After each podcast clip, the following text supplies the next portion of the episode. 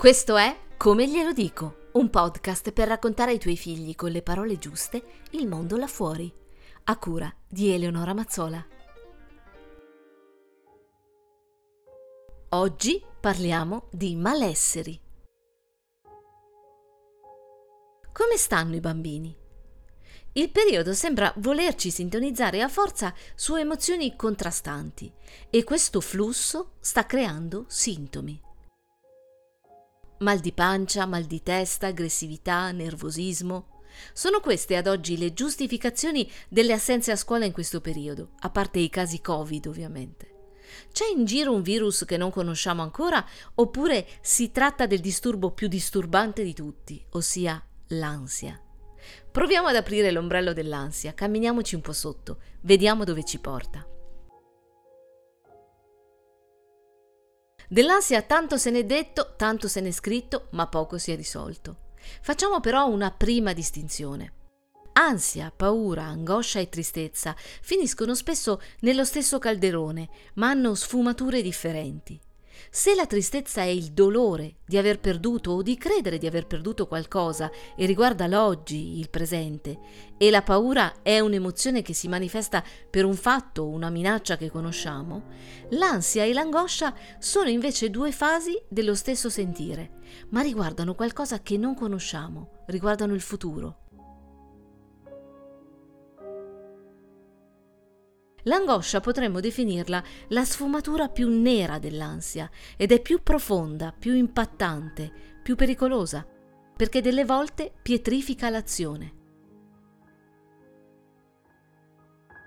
E ora arriviamo all'ansia, che sfugge all'etichettamento, muta forma per ciascuno, perché riguarda ognuno di noi nei luoghi più nascosti. Non è un caso che si dica mi sale l'ansia, come se arrivasse da un luogo profondo e sconosciuto e prendesse un ascensore emotivo per manifestarsi con sintomi vari.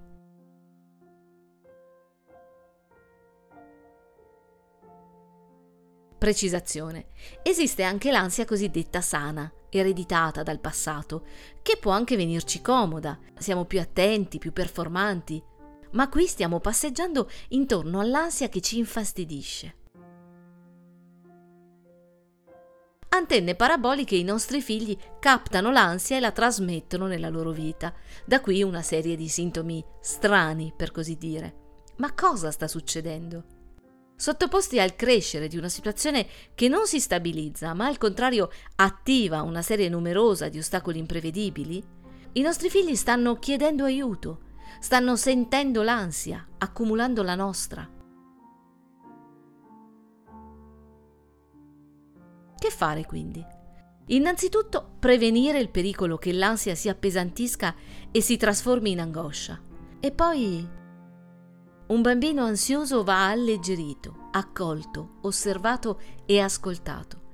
Ma l'ascolto questa volta deve essere capace di andare là dove sta la cabina di comando dell'ascensore di prima. Occorre quindi saper ascoltare quel dolore particolare che lo proietta in un futuro spaventoso. Evidente che per ascoltare il dolore lo sforzo è quello di liberarci noi per primi dalla nostra ansia, per accogliere quella dei nostri figli. Il punto cruciale è comprendere che la nostra ansia gioca nascondino con la nostra razionalità e quando arriva perdiamo di vista il contesto e i relativi dettagli. Abbiamo quindi a che fare con un sentire che è unico per ognuno, ma simile per tutti. L'ansia si nasconde, nel profondo, si manifesta, prende l'ascensore e crea sintomi, può mutare nel tempo, diventando angoscia, ma, e qui respiriamo, è maneggiabile. Ed è questo il trucco per farci qualcosa. Smontare l'ansia che opprime, capire cosa nasconde. Lacan diceva che l'ansia ci fa scoprire il reale, in questo caso ci fa scoprire ciò che davvero ci fa paura. Ma non sentiamoci troppo colpevoli. È nella natura umana essere ansiosi. Freud nei primi scritti diceva che l'atto della nascita è la prima esperienza d'ansia e quindi la fonte e il prototipo della sensazione d'ansia che proveremo nella vita. Però oggi sappiamo che scomporre l'ansia è possibile. ascoltandosi e ascoltando i bambini.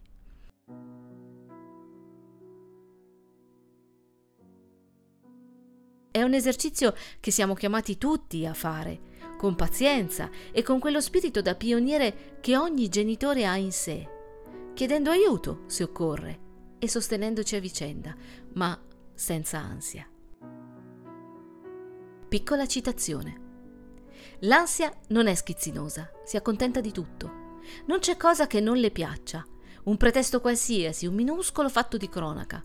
Lo spreme, lo vezzeggia, ne estrae un disagio mediocre ma sicuro, di cui si pasce.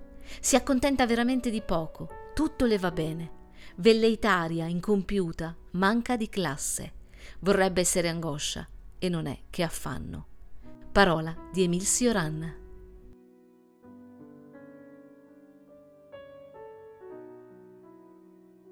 Puoi seguirmi su eleonoramazzola.com o scrivermi a come glielo dico chiocciolagmail.com.